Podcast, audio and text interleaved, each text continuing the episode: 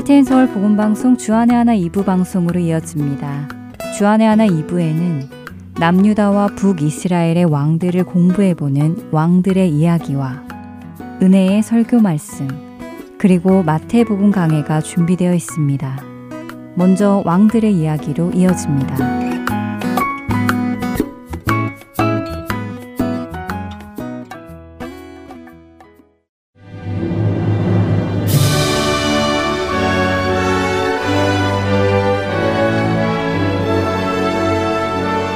할텐 서울 복음 방송 청취자 여러분 안녕하세요. 왕들의 이야기 진행의 김민석입니다. 이스라엘이 남과 북으로 분열된 이후 북이스라엘과 남유다를 통치했던 39명의 왕들을 빠르게 살펴보고 있습니다. 먼저 지난 2주 동안은 북이스라엘을 통치했던 19명의 왕들을 정리해 보았는데요. 오늘과 다음 주는 남유다를 통치했던 20명의 왕들을 정리해 보도록 하겠습니다. 이스라엘이 남과 북으로 나뉜 후 남유다는 솔로몬의 아들인 르호보암이 왕위에 올랐습니다. 그는 17년간 남유다를 통치했는데요. 르호보암은 통치 초기 하나님의 말씀에 순종하며 남유다를 견고하게 세워갔습니다. 그러나 안타깝게도 나라가 강성해지자 여호와의 율법을 버렸고 백성들 역시 르호보암을 따라 하나님을 떠나게 되었지요. 이 같은 남유다의 악행에 하나님께서는 애굽을 들어 르호보암을 심판하겠다고 하셨습니다. 하나님의 말씀을 들은 르호보암은 자신의 죄를 겸손히 받아들이고 자신의 악행을 돌이킵니다. 그의 그런 모습에 하나님께서는 노를 돌이키시고 유다를 완전히 멸망시키지 않으시는 은혜를 베푸십니다. 르호보암이 죽고 아비암으로도 불리는 르호보암의 아들 아비아가 왕위에 올랐습니다. 그는 3년 동안 남유다를 다스렸지요. 아비아는 하나님을 의지하여 북이스라엘과의 전쟁에서 승리한 왕입니다.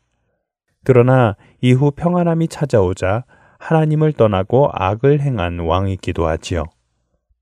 하나님께서는 하나님 앞에 악을 행한 아비아였지만 다윗과 맺으셨던 언약을 지키시기 위해 아비아의 뒤를 이어 아들 아사를 남유다의 3대 왕으로 세우십니다.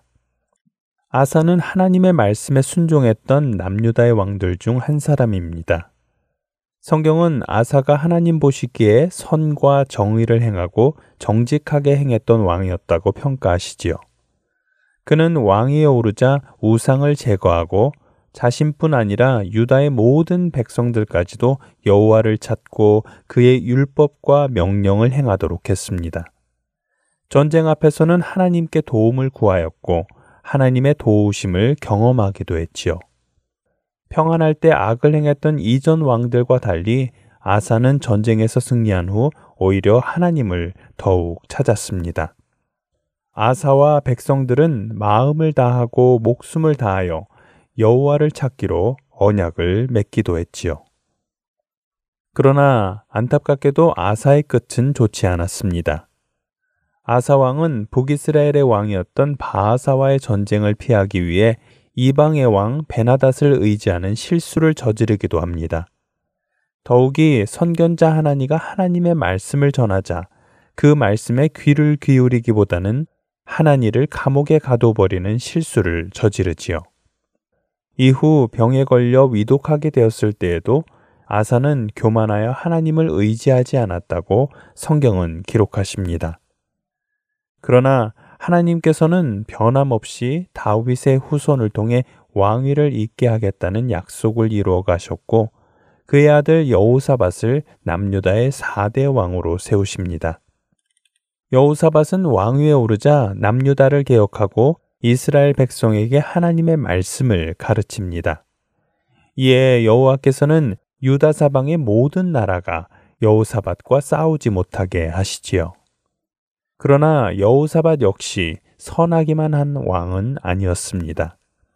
자신의 장자 여우람을 북이스라엘 아합의 딸과 정략적으로 결혼시키고 미가야 선지자의 말을 듣지 않고 아합과 연합하여 길앗 라봇을 치려다가 패하기도 합니다. 하지만 여우사밧은 전쟁에 패한 후 선지자 예후가 하나님의 말씀을 전했을 때 회개하고 다시 하나님 앞으로 돌아왔습니다. 이후 모압과 암몬이 쳐들어왔을 때에는 하나님을 의지하여 승리하였지요. 그러나 안타깝게도 여우사밧은 또 한 번 어리석은 행동을 합니다. 금을 구하러 가기 위해 악을 행하던 북이스라엘의 아하시아와 동맹을 맺어 배를 만든 것입니다. 하나님께서는 여호사밧이 악한 왕과 교제한 이유로 그가 만든 것을 모두 멸하셨습니다. 다행히도 여호사밧은 자신의 잘못을 깨닫고 다시 하나님 앞으로 되돌아옵니다. 아하시아가 다시 배를 만들자고 제안했을 때 그는 거절하지요. 이처럼 여호사밧은 자신의 욕심과 생각에 어리석은 행동을 반복하였지만 하나님께서 선지자를 통해 잘못을 알려주실 때마다 회개하고 자신뿐 아니라 온 백성이 하나님 앞으로 돌아올 수 있도록 하였습니다. 여호사밧이 죽고 그의 아들 여호람이 남유다의 5대 왕이 되었습니다. 성경은 여호람에 대해 아합의 집과 같이 여호와 보시기에 악을 행한 왕이라고 말씀하십니다. 그리고 그 이유에 대해 아합의 딸이 그의 아내가 되었기 때문이라고 하시지요. 여호람은 아내 아달랴가 들여온 우상을 함께 섬기며 하나님 보시기에 악을 행했습니다. 그러나 하나님께서는 다윗과 맺으신 언약을 지키시기 위해 여호람을 바로 멸하지 않으셨습니다. 대신 전쟁에서 패하게 하시고 창자에 병이 들게 하심으로 그가 회개하고 돌아올 수 있도록 기회를 주시지요. 하지만 안타깝게도 여호람은 계속하여 하나님 앞에 음행하였고 결국 하나님의 말씀대로 창자가 빠져나오며 죽었습니다. 여호람이 죽고 그의 막내 아들인 아하시아가 왕위에 올랐습니다. 아하시아는 하나님께서 여호람의 집안을 심판하실 때 유일하게 살아남은 아들입니다. 성경은 아하시아의 어머니 아달랴가 아하시아를 꾀어 악을 행하게 하였고 아하시아 역시 여호와 보시기에 악을 행하였다고 말씀하십니다. 아하시아는 백성과 더불어 계속하여 우상을 섬겼고 이에 하나님께서는 예후를 들어 아하시아를 심판하십니다. 아하시아는 왕위에 오른 지 1년 만에 죽게 됩니다. 아하시아가 죽자 여호람의 아내이자 아하시아의 어머니인 아달랴가 남아있는 왕위의 자손을 모두 죽이고 남유다의 7대 왕이 됩니다.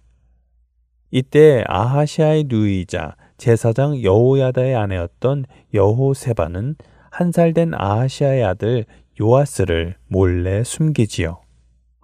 다윗의 계보가 끊어지지 않을 것이라는 하나님의 언약을 믿고 있었기 때문입니다. 아달랴가 통치한 지 7년째 되는 해에 제사장 여호야다는 요아스를 왕으로 세우려는 계획을 세웁니다. 왕궁을 지키는 자들과 성전 관계자들까지 모두 여호야다의 계획을 지지했고 여호야다는 요아스에게 면류관을 씌우고 율법책을 주고 기름을 부으며 남유다의 왕으로 삼았습니다. 이를 본 아달랴는 반역이라고 소리쳤지만 소용 없었지요. 자신뿐 아니라 남편 여호람, 아들 아하시아의 시대에 이스라엘 백성이 우상을 섬기고 악을 행하도록 했던 아달랴는 백부장과 군대의 칼에 맞아 죽음을 맞이했습니다. 남유다의 8대 왕 요아스는 7살의 왕위에 올랐습니다. 어린 시절 그가 어떻게 남유다를 통치했는지에 대해 성경은 정확하게 기록하고 있지 않지만 성경에서 요아스가 제사장 여호야다가 그를 교훈하는 모든 날, 즉 여호야다가 살아서 요아스의 후견인으로 섬겼던 때에 요아스가 여호와 보시기에 정직히 행하였다고 말씀하시는 것을 보면 요아스는 어린 시절 제사장 여호야다의 도움으로 남유다를 통치했다는 것을 알 수 있습니다.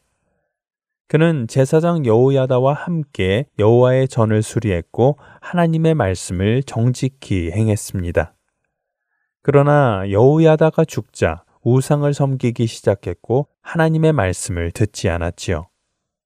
하나님께서는 선지자들을 통해 말씀해 주시고 요아스가 회개하기를 기다리셨지만 그는 돌이키지 않았습니다. 결국 하나님께서는 아람 군대를 들어 요아스를 심판하셨고 전쟁 가운데 부상을 입은 요아스는 부하들의 손에 죽임을 당합니다.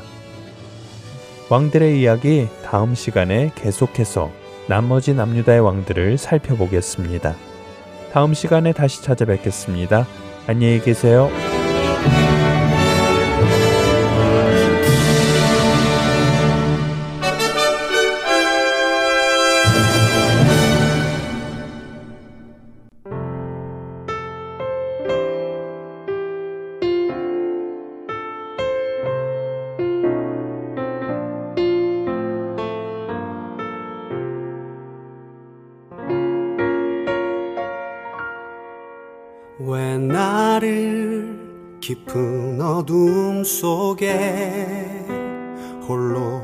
두시는지 어두운 밤은 왜 그리 길었는지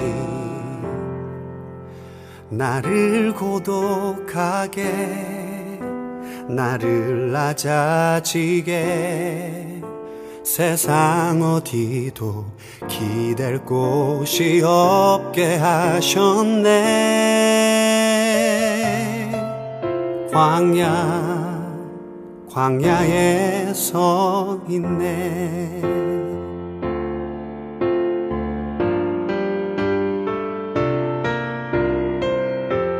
주님만 내 도움이 되시고 주님만 내 빛이 되시는 주님만 내 친구 되시는 광야.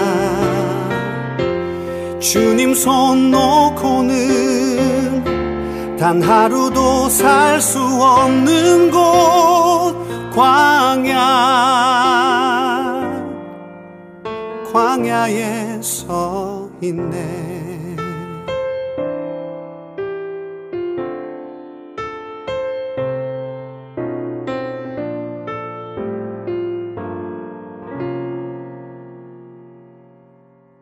왜 나를 깊은 어둠 속에 홀로 두시는지 어두운 밤은 왜 그리 길었는지 나를 고독하게 나를 낮아지게 세상 어디도 기댈 곳이 없게 하셨네. 광야 광야에 서 있네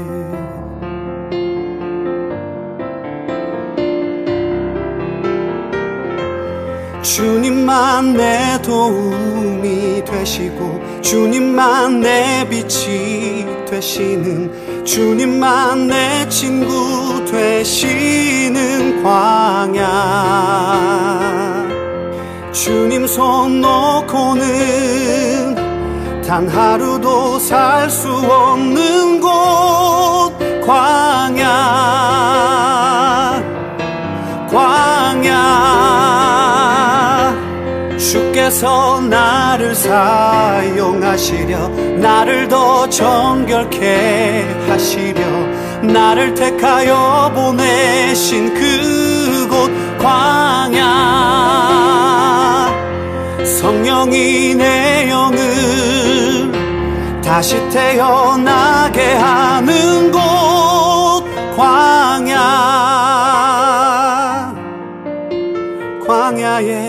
서 있네.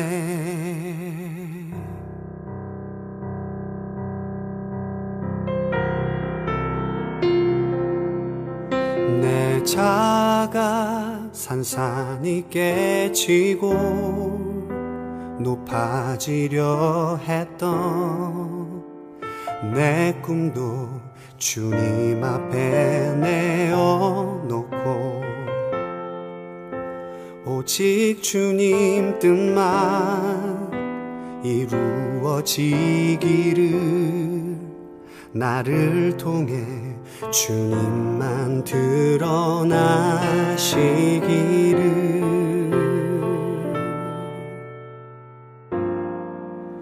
광야를 지나며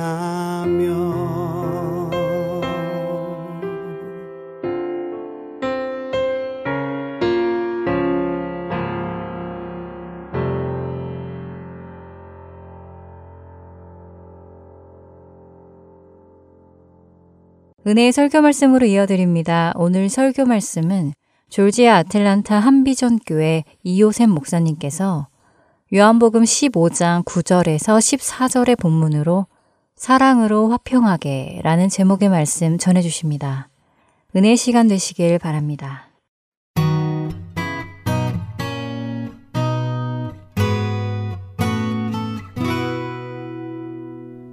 아, 인생에 어찌 보면 살면서 가장 좋은 열매를 거둬야 되는 것이 부부 관계가 아닌가 싶습니다. 제일 오래 살잖아요. 제일 오래 같이 사는데요. 살면서 부부의 좋은 관계의 열매를 어, 거둔다는 것이 얼마나 행복하고 귀한 것인지 다시 한번 생각하게 됩니다. 그런데 가장 쉬워 보이고 가장 있으면서 또 어쩌면 좋은 열매를 거두기가 또 힘든 것이 부부관계 아닌가. 그래 때로는 안타까운 생각이 들기도 합니다. 똑같은 길의 인생을 살지라도 사람마다 인생의 열매를 맺는 것이 다르고 양도 다른 것 같습니다. 그러나 성경 안에서 분명한 건 하나님 아버지가 예수 그리스도를 통해서 말씀하신 내용 중에서 분명한 하나님의 소원이 있습니다. 그것은 뭐냐면 열매를, 좋은 열매를 많이 맺는 것입니다. 예수의 말씀 중에서 분명한 건 뭐냐면 내 안에 거하라입니다. Remain in me. 누구든 내 안에 거하면 열매를 많이 맺고 아버지께 영광이 되고 인생이 참으로 행복하고 기쁜 것이 된다 하는 것을 계속 말씀하신 것을 알 수 있습니다. 오늘 주님께서 구체적으로 어떻게 거하는지에 대해서 예수 만에 거하는 것에 대해서 계속되는 요한복음 15장 말씀은 설명하십니다. 그리고 오늘 15장 9절에서는 아버지께서 나를 사랑하신 것 같이 나도 너희를 사랑하였으니 나의 사랑 안에 거하라 하고 말씀하십니다. 그리고 10절에 내가 아버지의 사랑을 지켜 그의 사랑 안에 거하는 것 같이 너희도 내 계명을 지키면 내 사랑 안에 거하리라. 내가 이것을 너에게 이르면 내 기쁨이 너희 안에 있어 너희 기쁨을 충만하게 하려 함이라. 내 계명은 곧 내가 너희를 사랑한 것이 너희도 서로 사랑하라는 이것이니라. 그리고 사람이 친구를 위하여 자기 목숨을 버리면 이보다 더 큰 사랑이 없나니 너희는 내가 명하는 대로 하면 나의 친구라 하는 말씀까지입니다. 우리 예수님께서 말씀 시작하면 첫 번째는 뭐냐면요. 아버지께서 나를 사랑하신 것 같이 나도 너희를 사랑하였습니다. 연쇄적인 것을 볼 수 있습니다. 그죠? 연관작용이고요. 예수님 말씀하실 때 그냥 너희 사랑하라, 너희 서로 사랑하라. 제일 먼저 그렇게 말씀하신 것이 아니고 설명하셨습니다. 아버지께서 나를 사랑해 주시고 나도 아버지를 사랑하고 내가 아버지의 사랑, 나를 사랑하신 그 사랑으로 내가 너희를 사랑했다. 그 말씀이죠. 어, 그래서 내가 아버지의 사랑 안에 거했다. 아버지의 사랑 안에 지속적인 아버지와의 사랑 관계를 맺을 수 있는 길을 설명하십니다. 그 다음 절에 나온 게 뭐냐면 내가 아버지의 말씀, 곧 아버지의 계명을 지켜 그분의 말씀대로 살아 그분의 사랑 안에 거한 것처럼 너희도 내 계명을 지키면 내 말을 지키면 내 사랑 안에 거하리라. 구체적으로 말씀하십니다. 예수 그리스도 안에 거하라. 그럼 열매를 많이 맺는다고 계속 말씀했는데 어떻게 거합니까? 하는 답변이죠.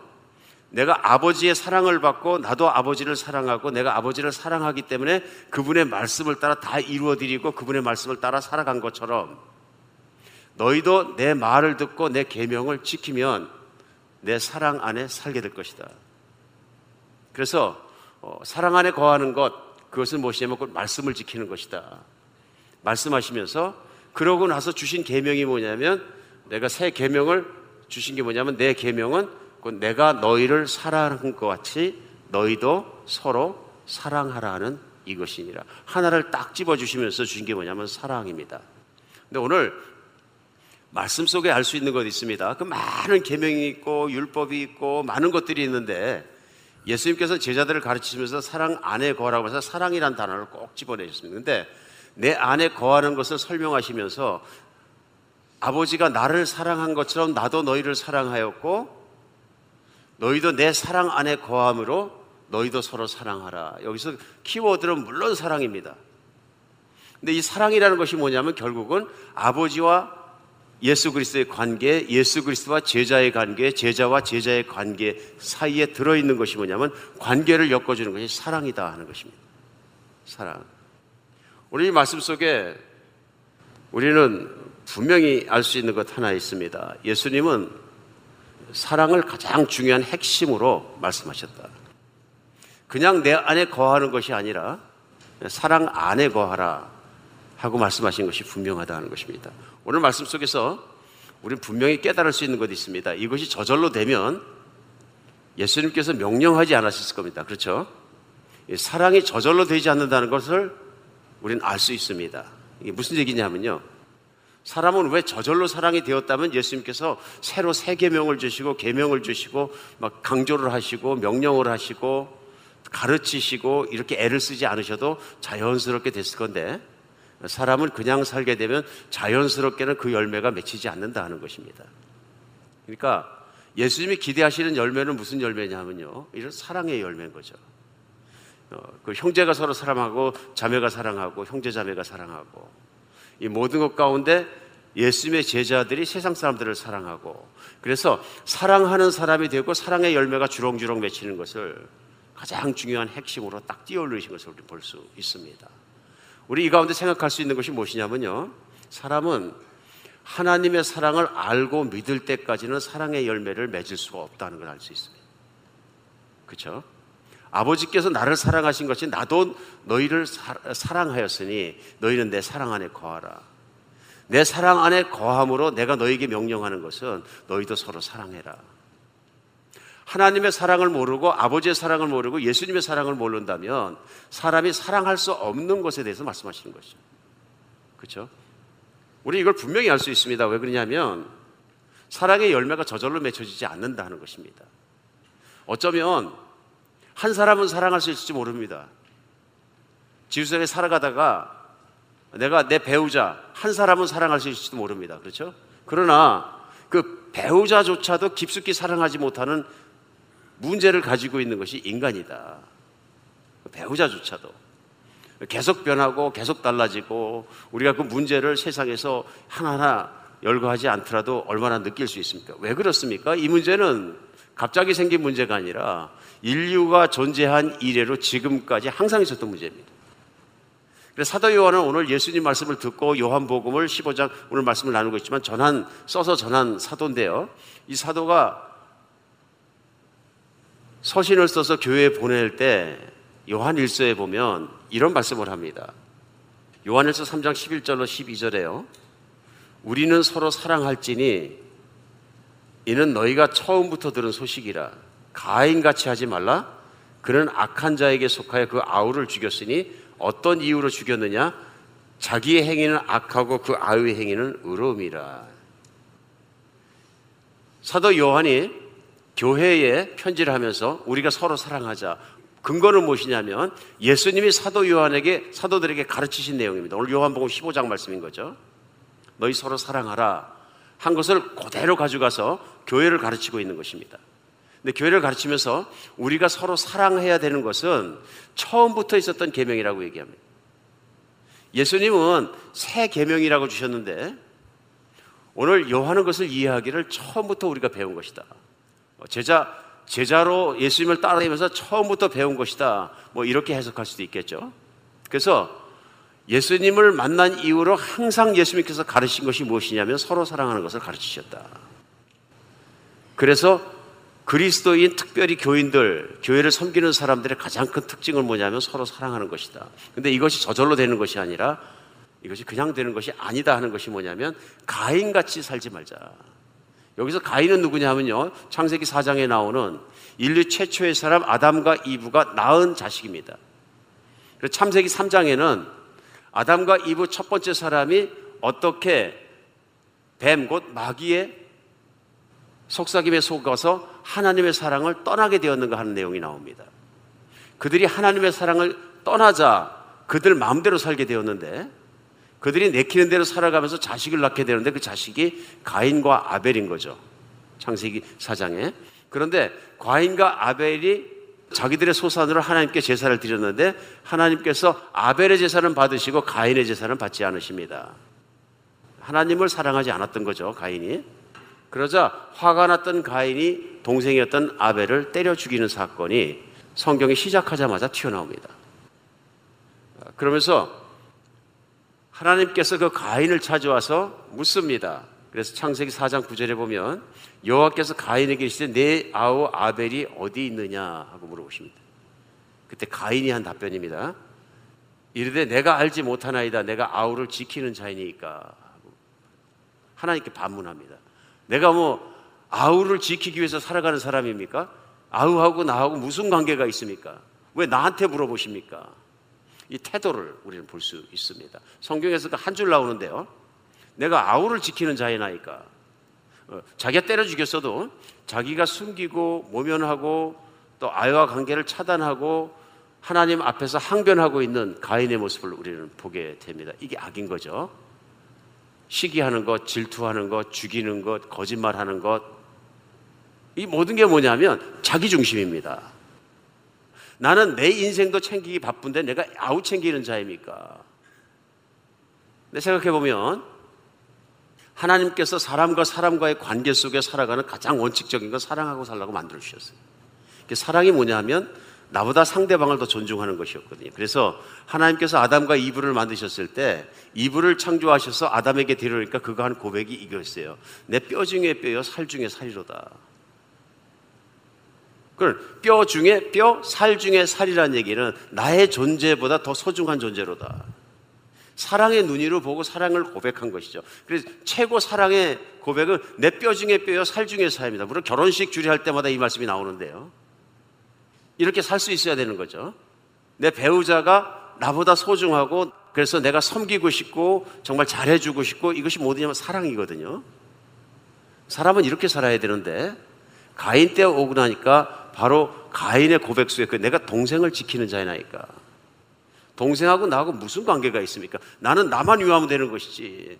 인간의 이기심에 극도의 이기심이 거기서 답변에서 훅 튀어나옵니다. 오늘날에도 가인 같은 태도로 우리가 살아가는 것은 얼마든지 예를 들 수 있습니다. 그래서 사랑의 반대말은 무관심이다. 어느 분이 그러셨는데요. 나 외에는 다른 사람들에서 철저히 무관심할 때 이거는 사랑할 능력을 잃어버린 것이다. 다른 사람에 철저히 무관심하니까요. 어, 요즘에도 그런 거 많이 있는 것 같습니다. 그래서 가인은 살인한 자다. 그래 가인처럼 하지 말자 하고 사도 요한이 요한일서에서 말씀을 나누고 있지만 우리 오늘날에도 그런 의미에서는 살인하는 경우가 많이 있다.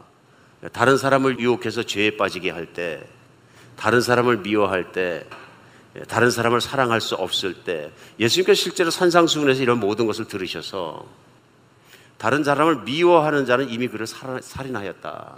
예수님 말씀, 과장법이 아닌 것 같습니다. 과장법이 아닌 것은 뭐냐 하면 다른 사람을 사랑하지 못할 때 그 사람은 이미 죄의 길을 걸어가고 있다는 것을 하나님 앞에는 죽을 만한 죄인의 길을 걸어가고 있는 구원받지 못한 사람의 모습이라는 것을 확연하게 마, 말씀해 주셨다 하는 것을 우리는 알 수 있습니다. 인간은 본질적으로 사람을 바로 사랑할 수 있는 능력을 상실했다는 거예요. 자신을 떠나서는 이 세상에서 자신보다 소중하게 생각하는 사람을 한 명도 찾기가 어려운 존재가 되어버렸다 하는 것을 우리는 알 수 있습니다. 그런데 여기서 중요한 것은 창세기 4장에서 중요한 것은 가인이 아니라 반항적이고 중, 자기 중심적이고 이기적인 그 가인을 하나님이 사랑하셨다는 것입니다. 그들에게 패도 주시고 보호해 주시고 약속도 주시고 그 모든 것을 사랑으로 베풀어 주신 분은 하나님이십니다. 사랑은 하나님께로부터 오는 것입니다. 사람이 하나님을 떠나면 사랑을 떠나는 것입니다. 왜냐하면 사랑의 진원지가 하나님입니다. 하나님은 사랑이시고 항상 사랑하시고 사랑으로 존재하시는 분이라는. 그래서 하나님을 떠난 인간이 얼마나 비참한 존재인가를 우리 느낄 수 있습니다. 오늘 본문 가운데 느낄 수 있는 건 예수님께서 너희는 내 사랑 안에 거하라 하시는 말씀은 그냥 사랑이 많은 사람이 되라 하는 것보다도 더 소중한 말씀이다 하는 것입니다. 내 사랑 안에 살아라. 너는 내 사랑받는 존재가 되었고, 이제는 너 사랑 안에 있기 때문에 너는 내 사랑 안에 있어야 한다. 하고 말씀하시는 것을 우리는 알 수 있습니다. 사람이 살아가면서 가장 인생을 행복하게 살고 인생에 가장 많은 열매를 거둘 수 있는 유일한 길은 하나님이 나를 얼마나 사랑하는가 아고 믿는 것. 우리는 그래서 하나님이 사람을 얼마나 사랑하시면 십자가에 못 박혀 죽기까지 사랑하시겠느냐. 하나님이 얼마나 사람을 사랑하시면 그 아들의 생명을 다 내주셨겠느냐. 그 예수 그리스도의 십자가에 못 박혀 죽으심과 3일 만에 부활하신 그 복음이 그 놀라운 사건이 하나님의 사랑을 있는 그대로 다 보여주셨다. 그래서 그 유명한 말씀 요한복음 3장 16절 말씀은 우리 예수님께서 하신 말씀이거든요. 하나님이 세상을 이처럼 사랑하사 독생자를 주셨으니 이는 저를 믿는 자마다 멸망하지 않고 영생을 얻게 하고자 합니다. 하나님이 세상을 이처럼 사랑하사 목숨까지 내놓으셨다. 하나님을 사랑하면 사람들도 사랑하게 된다. 하나님의 사랑을 세상 사람들이 알면 하나님의 사랑을 거부하지 않는다. 오늘 말씀 속에서 알 수 있는 것처럼 하나님의 사랑은 전염되는 것입니다. 퍼지는 것입니다. 행하는 것입니다. 그러니까 신앙생활 잘한다는 것은 따져보면 열매를 맺는 것인데 무슨 열매냐면 사랑의 열매를 맺는 것인 거죠. 우리 정말 주님께서 강조하고 말씀하신 것처럼 그런 사랑의 열매를 맺어가는 여러분과 제가 됐으면 좋겠습니다. 사랑의 열매를. 오늘 계속 그 말씀하시면서 예수님의 사랑으로 세상 사람들을 사랑하는 것에 대해서 계속 말씀하시는 겁니다. 너희 서로 사랑해라. 너희가 서로 사랑하면 요한복음 13장에서는 세상이 너희가 내 제자인 것을 알 것이다. 세상의 교회는 뭐 하는 것이냐? 교회는 어떤 것이냐 얘기할 때 세상 사람들이 교회는 사람들이 사랑 많은 사람들이 있는 곳이다. 그럼 교회는 좋은 교회이고 성공한 교회인 것 같습니다. 열매가 많다는 얘기죠. 그러나 세상 사람들이 교회를 얘기할 때 교회는 돈 많은 것이고 치고받고 싸우는 것이고 반대로 얘기한다 그러면 교회는 실패한 것입니다. 이 세상에서 예수님의 계명을 지키고 말씀을 지키고 그의 사랑 안에 거하는데 실패한 것 아니겠습니까? 열매가 없는 것이죠. 가인의 열매를 맺을 수도 있다. 그리스도의 열매를 맺을 수 있지만 교회가 자칫 잘못하다가는 가인의 열매를 그러니까 요한일서에서 사도 요한은 교회에 편지를 하면서 너희를 가인을 닮지 마라. 가인을 따라가지 마라. 이기심을 따라가지 마라. 내 욕심을 따라가지 마라. 자아를 따라가지 마라. 교만을 따라가지 마라. 드러내려는 것을 따라가지 마라. 차라리 주님처럼 주님 안에 거하고 그 생명을 내어주고 세상을 사랑한 것처럼 이제 내어줄 수 있는 사람이 되어라. 사랑할 수 있는 사람이 되어라. 챌린지하고 있는 것이 분명합니다. 예, 오늘 말씀 가운데 또 예수님께서는 그 말씀을 하십니다. 어떤 열매를 말씀하냐? 기쁨의 열매를 말씀하죠. 11절에 내가 이것을 너희에게 이르면 내 기쁨이 너희 안에 있어 너희 기쁨을 충만하게 하려 함이라. 오늘 사랑에 대해서 말씀하시면서요. 핵심이 예수님 안에 거하는 것은 예수님을 사랑하는 것이고 예수님 말씀을 사랑하는 것이고 그래서 계명을 끝까지 지킴으로 그분 안에 계속 주님을 사랑하며 거하는 것인데 그렇게 거하게 되면 열매가 있습니다. 그 열매가 오늘 11절에 말씀하신 대로 기쁨의 열매를 맺게 될 것이다. 내가 여러분이 나를 따라오고 무슨 열매를 기대하는 것인데 그것이 뭐냐면 사랑하게 되는 것이고 여러분이 서로 사랑하고 또 여러분이 나를 사랑하고 여러분이 제자들이 하나님을 사랑하는 가운데 계속 사랑의 사람으로 거하게 되면 사랑의 능력이 회복되게 되면 나타나는 열매가 뭐냐 기쁨이다 말씀하시는 내가 이것을 제자들에게 가르치는 이유는 내 기쁨이 너희 안에 있어. 너희로 기쁘게 하는. 아버지가 나를 사랑하신 것 같이 나도 너희를 사랑하였니 말씀하신 것처럼 아버지가 나를 사랑하신 것 같이 내가 그, 그분의 계명을 지켜서 그분 안에 죽기까지 십자가에 못 박혀 따라가고 아버지의 말씀대로 살아서 아버지의 사랑 안에 사는 결과가 뭐냐면 나에게 기쁨이 있다는 얘기입니다. 내가 달래서 기쁜 것이 아니라 아버지의 사랑이 내 안에 있기 때문에 내가 기쁘다. 그리고 그 사랑으로 너희를 사랑하게 되어서 또 내가 기쁘다. 예수님이 얼마나 기뻐하시는지 모릅니다. 제자들을요. 그래서 요한복음 17장에서는 예수님께서 마지막으로 십자가에 못 박기 전에 아버지께 제자들을 올려주는 중보 기도를 하시면서 아버지여 이들을 아버지의 것인데 저에게 주셔서 너무 감사합니다. 그러니까 저들이 나를 따름으로 나를 영화롭게 하시니 아버지여 이제 나를 영화롭게 하시고 저들도 영화롭게 하옵소서. 굉장히 기뻐하신 거예요. 예수님이 자기 안에 있는 하나처럼 아끼시고 사랑하시고 하나같이 보시고 기쁘게 생각하시고 귀하게 생각하신 거죠, 제자들을. 그래 저희를 세상에서 보존해 주셔서 세상을 닮지 않게 하여 주시옵소서. 간절히 기도하는 것을 볼 수 있습니다. 예수님 말씀하시는 거죠. 사랑이 기쁨을 낳는다. 사랑을 하는 것이 얼마나 기쁜 줄 아느냐. 그래서 내가 이것을 너에게 이르는 것은 내 기쁨이 너희 안에서 너희 기쁨을 충만하게 하려 하는 것이다. 그리스도인의 기쁨은 신앙인의 기쁨은 열매입니다. 무슨 열매냐면요. 하나님 잘 믿는 열매입니다. 잘 믿는 게 뭡니까? 오늘 예수님 말씀에 하나님의 사랑을 많이 알고 많이 믿고 깊이 믿는 것입니다. 그러니까 하나님의 사랑을 깊이 믿기 때문에 하나님 나도 사랑하고 나를 정말로 아끼시는 걸 알기 때문에 나도 하나님의 말씀을 죽기까지 순종하고 따라가는 사람, 하나님과 관계가 잘 된 사람. 그래서 예수님의 말씀대로 형제를 사랑하고 사람들을 사랑하고 살아가는 사람이 되었을 때 그 사람 안에 맺히는 열매가 기쁨의 열매라는 것입니다. 기쁨의 열매. 그러니까 그리스도인은 곧 사랑이고 기쁨이다. 우리는 알 수 있습니다. 그렇죠? 세상 사람에게 다른 게 뭐냐면 환경에 영향받지 않는 기쁨이 그 안에 있다는 것입니다. 사도 바울은 이것을 하나님의 나라로 설명을 했습니다.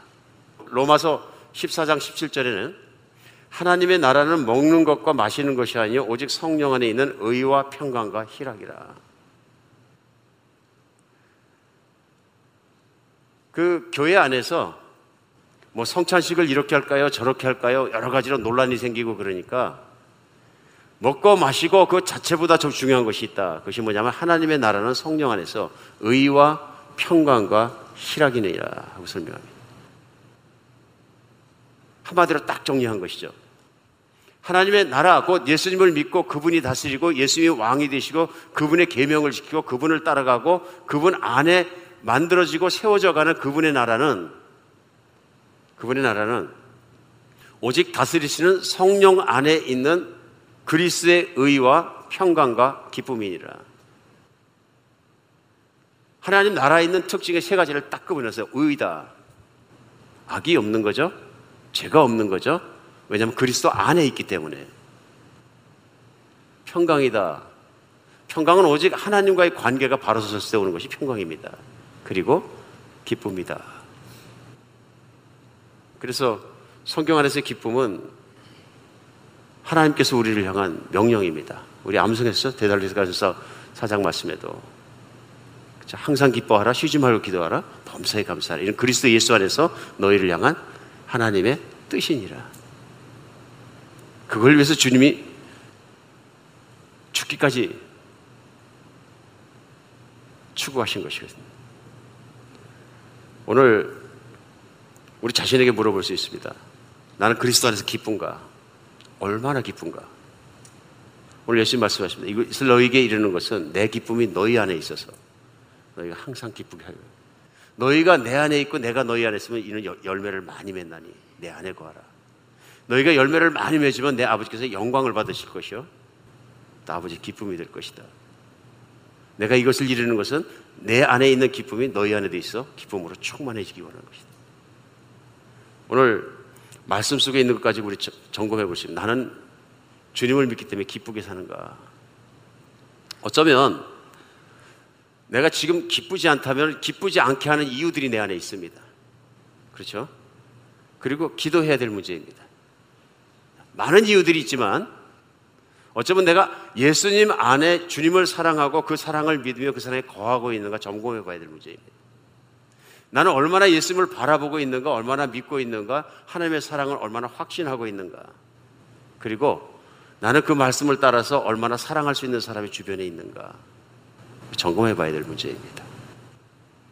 목회를 하시다가 50년 목회를 하셨다 그러는데요. 미국 목사님이 은퇴를 하시고 그 노년에 조금 힘든 일을 겪으신 분이 계세요. 그분이 이제 자기 고백을 여든 두 살에 하셨는데 피부암이 걸려서 열다섯 번 수술을 받았는데 너무 힘들었다.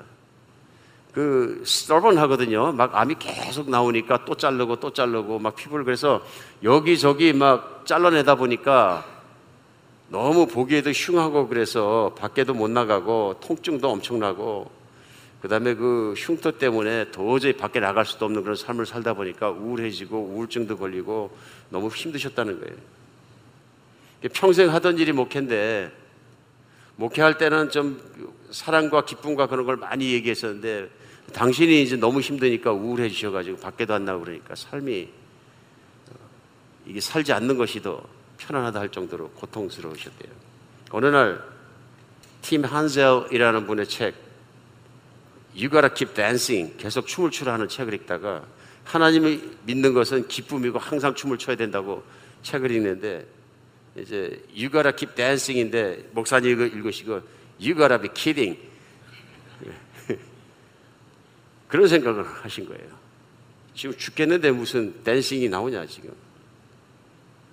그런데 그 후에 요한복음을 읽으시다가 15장 11절에 오늘 주님의 말씀 내 기쁨이 너희 안에 있어 너희 기쁨을 충만하게 하려 함이라. 이 말씀 한 절을 붙잡고 묵상하시게 됐어요. 그리고 나는 왜 기쁘지 않은가? 나는 왜 힘들어 하는가?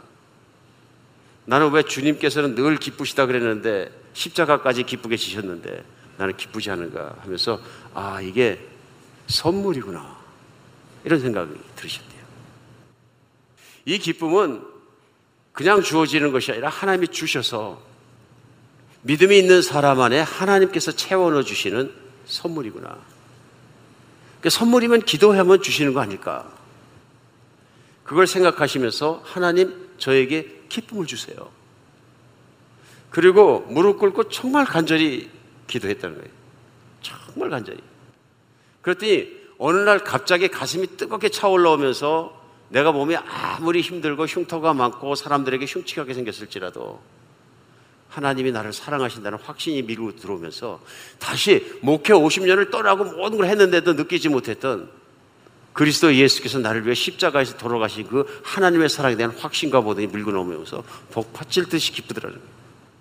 목회할 땐 이렇게까지 기쁘지 않았는데 춤을 추지 않을 수가 없을 만큼 기쁘더라는 거예요. 다윗처럼 춤을 추고 다윗처럼 기뻐하고 집에서 그러다가 도저히 못 참아서 밖에 나와서 막 그 춤추는 모습으로 대이면서 기쁘게 되었는데 어느 부인이 패스트푸드 매장 가서 햄버거 하나를 사서 먹고 기뻐하고 막 그러니까 옆에서 계시는 부인이 물어봤어요. 생일이신가요? 해피 버스데이? 아닙니다. 그러니까 결혼 기념일? 그러니까 아닙니다. 그러니까 왜 그러십니까? 그러니까 예수님이 기쁨을 주셨어요. 그러니까 부인 얘기가 전 주일날 바빠서 교회를 못 가거든요. 다른 거죠. 기쁨이 밀고 들어오면 다른 게 다 없어지는 거죠. 어둠도 없어지고 모든 게 없어집니다. 세상에 아무것도 안 보이고 예수님만 보이는 것이 얼마나 큰 기쁨인지 모릅니다. 그것이 사랑할 수 있게 하고요. 사랑할 능력이 생기게 합니다. 우리 주님과 그런 관계에 살아가는 여러분과 제가 됐으면 좋겠습니다. 내 기쁨을 뺏어가는 건 하나님의 소원이다 뺏어가는 건 분명합니다. 믿음이 적어서 어둠이 들어와서 아니면 때때로 우리가 사단이 주는 정죄의 소리를 마치 하나님의 소리인 것처럼 받아들여 버려가지고 하나님은 내 존재 자체를 기뻐하십니다. 내가 예수님 안에 있는 것 자체를 기뻐하십니다.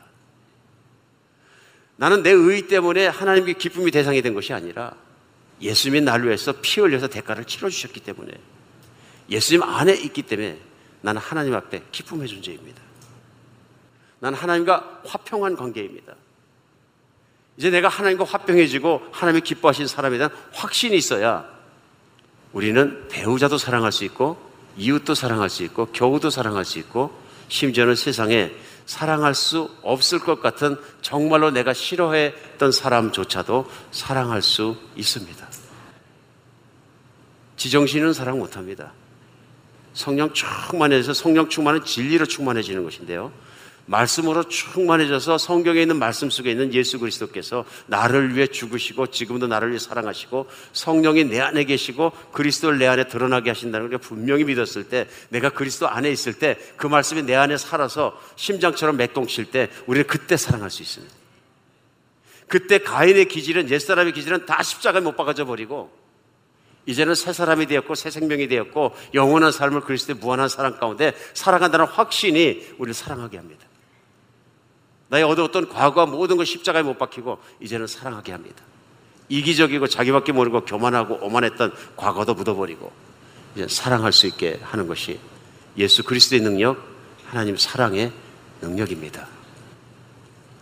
요한복음 15장 우리 주님의 육성처럼 말씀하신 말씀들이 너무 귀한 말씀이지만 믿음으로 받아들여야 내 안에 기쁨이 됩니다.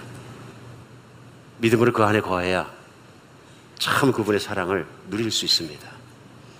우리 주일에 정말로 주님만 늘 바라보는 여러분과 제가 됐으면 좋겠습니다. 주님을 떠나면 어두워집니다. 분명합니다. 주님이 어떤 광원, 빛의 근원지라면 빛을 멀리 떠나면 떠날수록 우리의 생각과 마음과 삶은 어두워집니다. 그리고 점점 이기적인 사람으로 다시 변해가는 것을 볼 수 있습니다. 예수님을 바라보십시다. 24시간 그분을 따라갑시다. 우리 빛의 근원 되신 예수님께 항상 깊이 들어가서 진리로 마음과 생각이 다스림 받는 여러분과 제가 됐으면 좋겠습니다.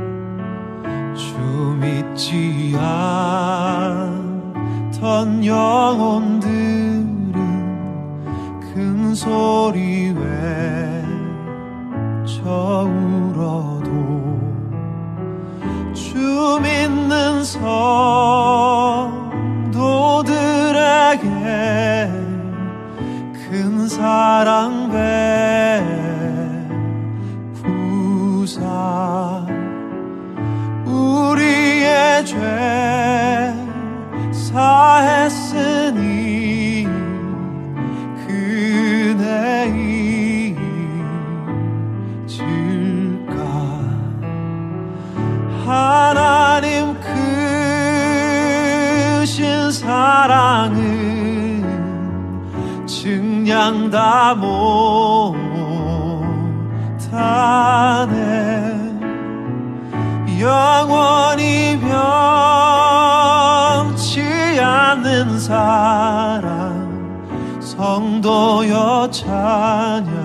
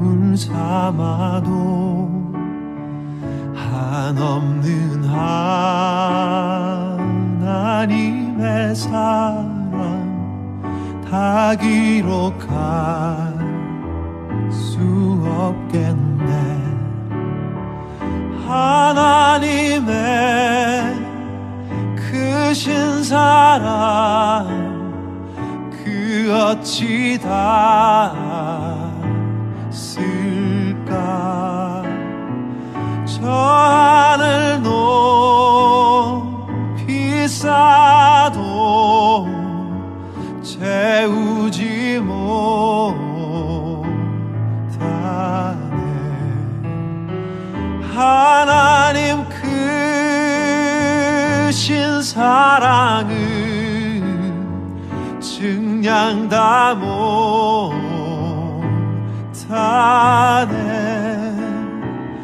영원히 변치 않는 사랑 성도여 찬양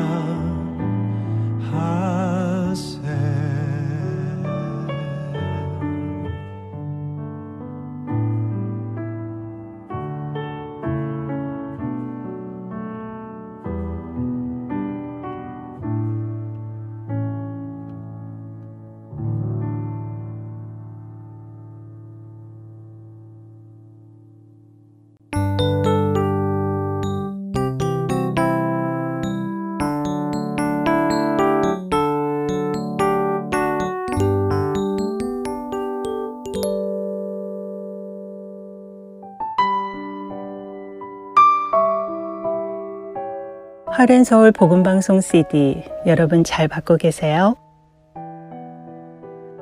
하렌 서울 복음방송 CD는 매주 금요일 이곳 아리조나에서 출발해서 미국 전 지역과 해외로 청취자 여러분들을 찾아갑니다. 하지만 안타깝게도 배송 도중에 분실이 되거나 손상된 채로 배달이 되는 경우가 종종 있습니다.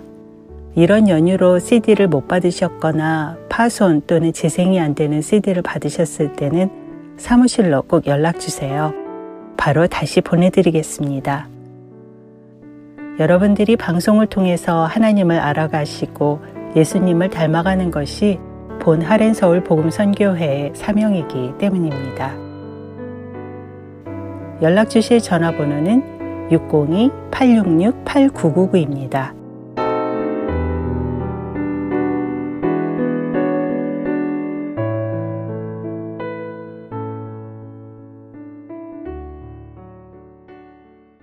계속해서 마태복음 강해 보내드립니다.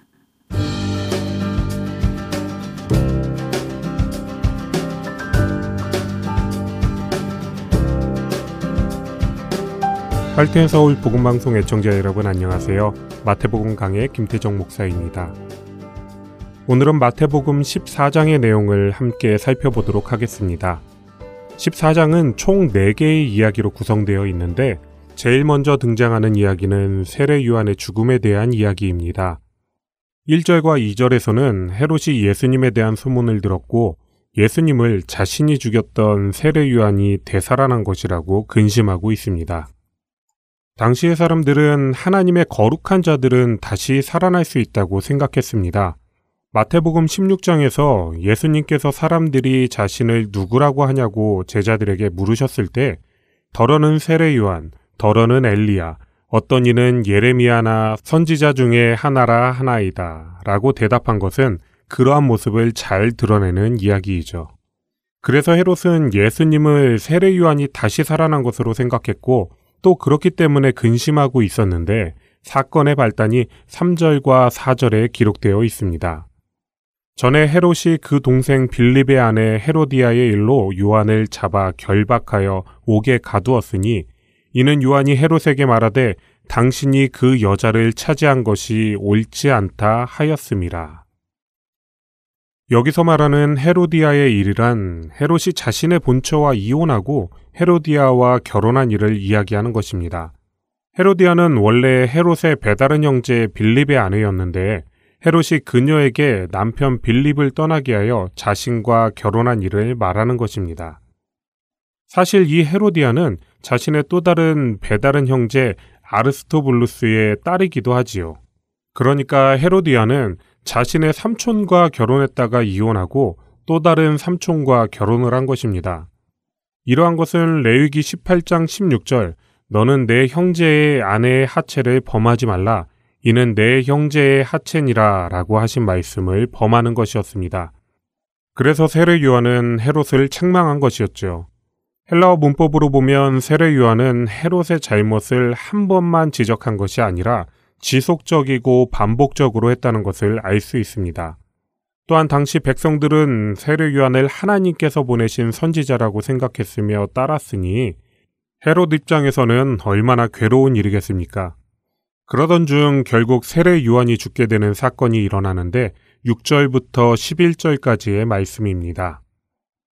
마침 헤롯의 생일이 되어 헤로디아의 딸이 연석 가운데서 춤을 추어 헤롯을 기쁘게 하니 헤롯이 맹세로 그에게 무엇이든지 달라는 대로 주겠다고 약속하거늘 그가 제 어머니의 시킴을 듣고 이르되 세례 요한의 머리를 소반에 얹어 여기서 내게 주소서 하니 왕이 근심하나 자기가 맹세한 것과 그 함께 앉은 사람들 때문에 주라 명하고 사람을 보내어 옥에서 요한의 목을 베어 그 머리를 소반에 얹어서 그 소녀에게 주니 그가 자기 어머니에게로 가져가니라.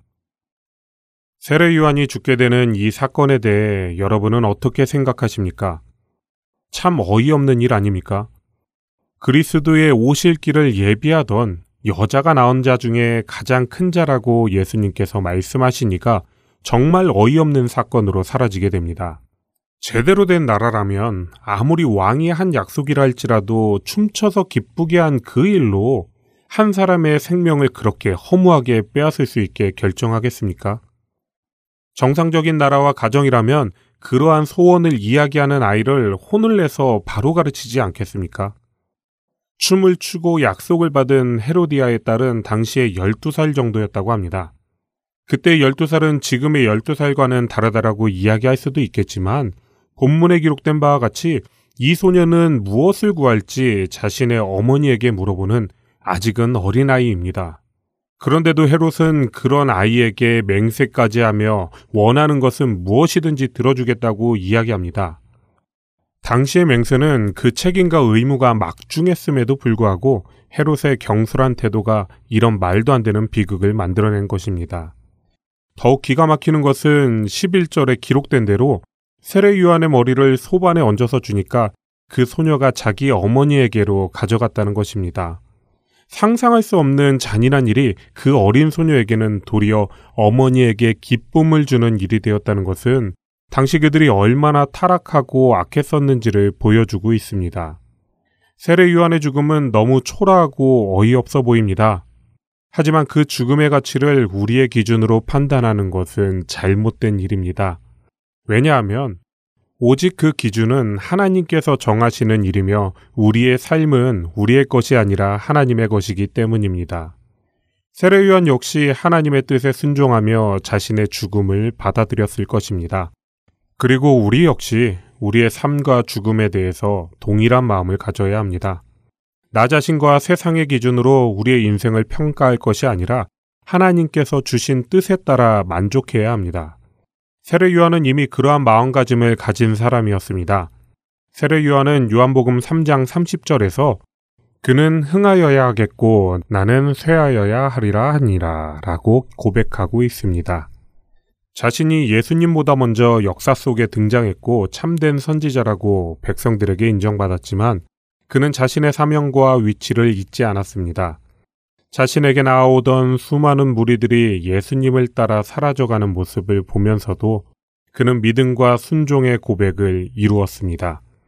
그리고 그는 오히려 이런 말도 안 되는 죽음을 통해서 자신은 쇠하면서 그리스도의 사명의 길을 잘 연결하였습니다. 우리는 보통 내가 흥하길 원하면서 살아갑니다. 예수님의 나의 주인이라고 고백하는 사람들도 나를 위해서 예수님을 믿는다고 이야기하는 것을 너무 쉽게 볼 수 있습니다. 하지만 그리스도를 주님이라고 고백하는 일은 나는 쇠하고 오직 예수님만 흥하는 것입니다. 나의 유익이 아닌 예수님의 유익을 생각하며 사는 것입니다. 가장 위대한 선지자였지만 가장 작은 죽음으로 마무리한 세례 요한의 모습이 우리의 모습이 되어야 하는 것입니다. 하지만 우리가 무엇보다 기억해야 할 것은 가장 커다란 희생의 본을 보이신 분은 하나님이신 예수님이었다는 사실입니다.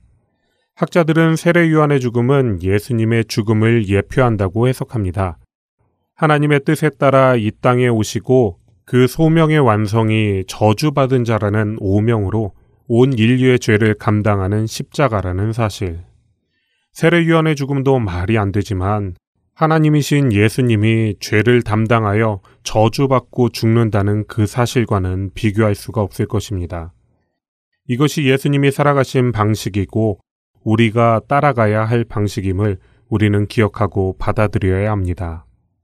12절과 13절에는 세례 요한이 죽은 후에 세례 요한의 제자들이 예수님께 와서 그의 죽음을 알렸고 예수님은 그 소식을 들으신 후 배를 타고 빈들로 가셨다고 기록되어 있습니다.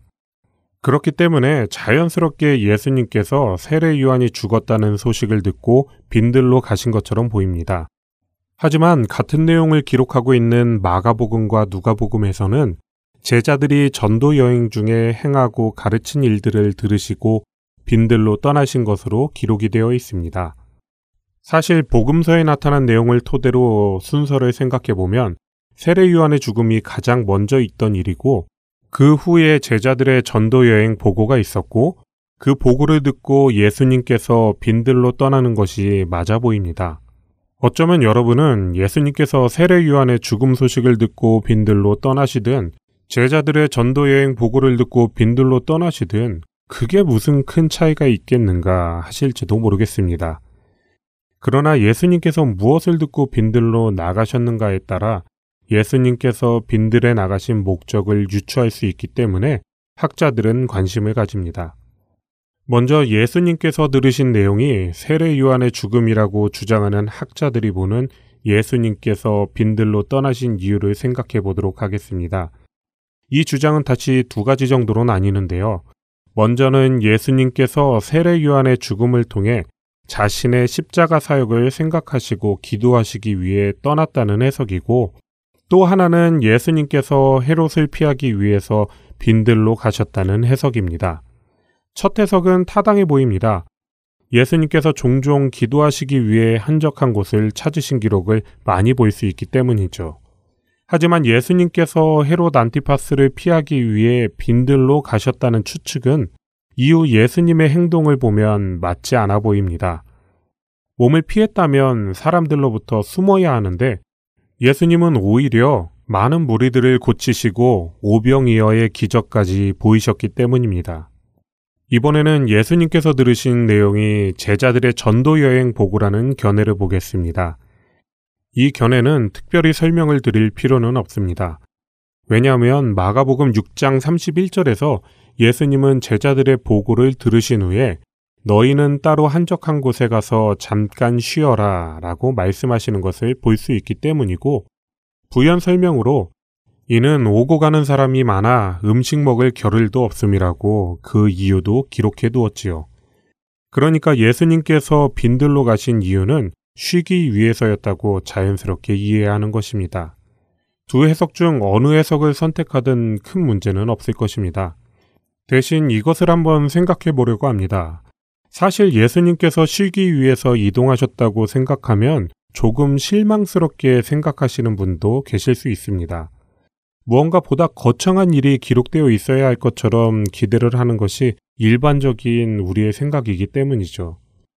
하지만 이 내용은 우리가 예수님의 사역과 은혜에 대해서 다시 한번 생각해 보아야 할 중요한 부분입니다. 우리는 쉽게 예수님은 하나님이시기 때문에 어떤 어려움도 예수님에게는 아무것도 아니라고 생각할 수 있습니다. 하지만 예수님은 하나님이신 동시에 인간이셨습니다. 요한복음 4장 6절에는 거기 또 야곱의 우물이 있더라. 예수께서 길 가시다가 피곤하여 우물 곁에 그대로 앉으시니 때가 6시쯤 되었더라 라고 기록되어 있습니다. 뜨거운 태양빛 속에서 가장 더운 시간을 걸어가신 예수님께서 우물을 찾으시고 털썩 주저앉으시는 모습을 그려볼 수 있으십니까? 예수님은 우리와 똑같이 피곤함을 느끼시고 아픔을 아시는 진짜 사람이셨습니다. 단지 하나님의 마음을 온전히 아시고 그 뜻에 따라 온전히 순종하길 원하셨기 때문에 한치의 흐트러짐 없이 본을 보이신 것입니다. 그리고 그러한 삶을 사셨기 때문에 적당히 타협하는 우리와는 비교할 수 없을 정도로 육체적인 고통과 피곤함 속에서 사셨을 것입니다. 십자가라는 가장 커다란 사건에 가려 예수님께서 보이셨던 삶에서의 사역을 기억하지 못하면 안 됩니다. 어떻게 예수님께서 살아내셨는지를 우리는 보다 깊이 생각할 필요가 있습니다. 왜냐하면 그것이 동일하게 우리의 삶의 자세가 되어야 하기 때문입니다. 예수님은 휴식을 원하셨지만 13절과 14절에는 다음과 같이 기록되어 있습니다. 예수께서 들으시고 배를 타고 떠나사 따로 빈들에 가시니 무리가 듣고 여러 고을로부터 걸어서 따라간지라. 예수께서 나오사 큰 무리를 보시고 불쌍히 여기사 그 중에 있는 병자를 고쳐주시니라. 크리스찬으로서 사명을 가진 사람으로서 특별히 목사로서 다시 한번 예수님이 보여주신 사역의 모습을 생각하게 됩니다. 예수님은 또다시 다가가시고 그들을 위해 헌신하십니다. 하지만 우리가 먼저 생각해야 할 것은 예수님께서 헌신하셨다는 사실보다 왜 헌신하셨는지입니다. 14절에는 그 이유가 분명하게 기록되어 있습니다. 불쌍히 여기사. 목자 없는 양과 같이 유리하는 그들을 보고 예수님은 불쌍한 마음을 가지신 것입니다. 그 안에 백성을 불쌍하게 여기는 하나님의 마음이 있었기 때문에 예수님은 또 한 걸음 그들을 향해 나아가실 수 있으셨던 것입니다. 우리에게 중요한 것은 어떻게 사느냐의 문제가 아니라 어떤 존재가 되는가입니다. 우리가 행동 하나하나의 규정을 가지고 산다면 우리는 중심을 잃고 외식하는 바리새인과 같을 것입니다. 그러하기에 우리는 먼저 하나님께서 원하시는 존재가 되어야 합니다. 그러면 우리의 행동은 자연히 변합니다. 자연히 하나님께서 원하시는 극률과 사랑과 헌신의 삶을 살게 될 것입니다. 오늘 본문에 언급되었던 세례 요한도 하나님의 뜻에 순종했지만 메뚜기와 석청으로 광야에서 피곤한 삶을 살았고 예수님도 늘 피곤하고 백성들을 위해 모든 것을 헌신하셨습니다. 예수님의 오실 길을 준비했던 세례 요한도 인류의 구원을 위한 메시아로 오신 예수님도 결국 이 세상에서의 끝은 잔혹한 죽음이었습니다. 하지만 그러한 삶을 하나님께서 기뻐하셨고 그 삶과 죽음에 대한 평가는 오직 우리 하나님이 하신다는 것을 잊지 말아야 합니다. 그 주인이 이르되 잘하였도다 착하고 충성된 종아 내가 적은 일에 충성하였음에 내가 많은 것을 내게 맡기리니 내 주인의 즐거움에 참여할지어다 하고 마지막 날 예수님께서 우리에게 하실 이 말씀을 간절히 기대하며 마태복음 강해 마치겠습니다.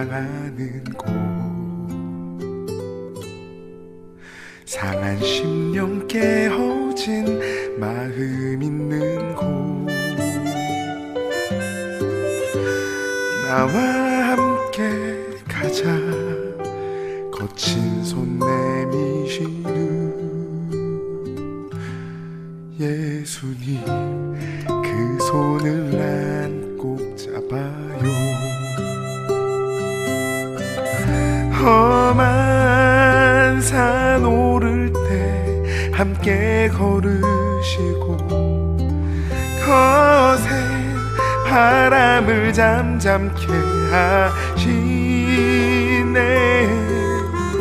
혹여 나 걷게 될 인생의 가시밭길 위에 날 안고 가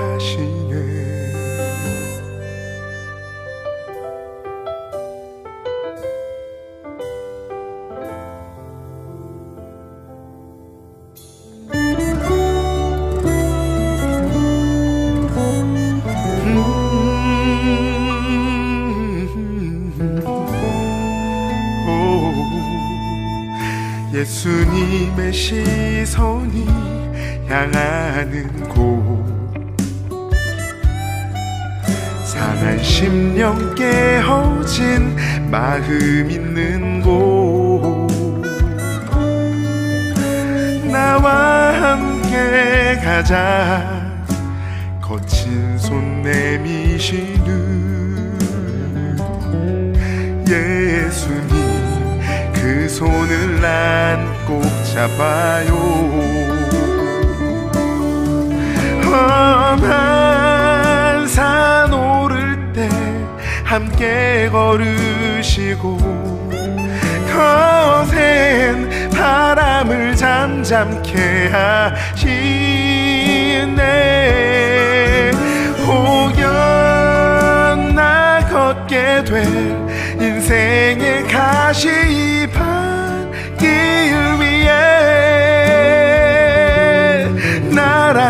안고 가시네.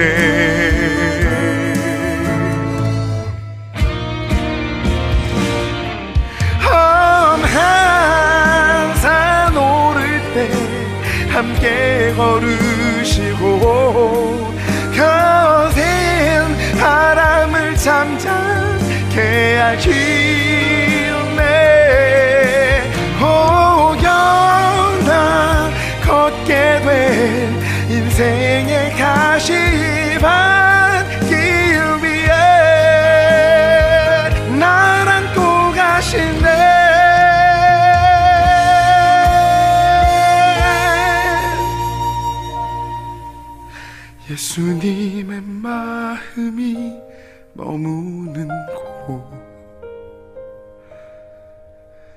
상한 심령 깨어진 마음 있는 곳. 나와 함께 가자. 거친 손 내미시는 예수님 그 손을 난 꼭 잡아요. 예수님 그 손을 난 꼭 잡아요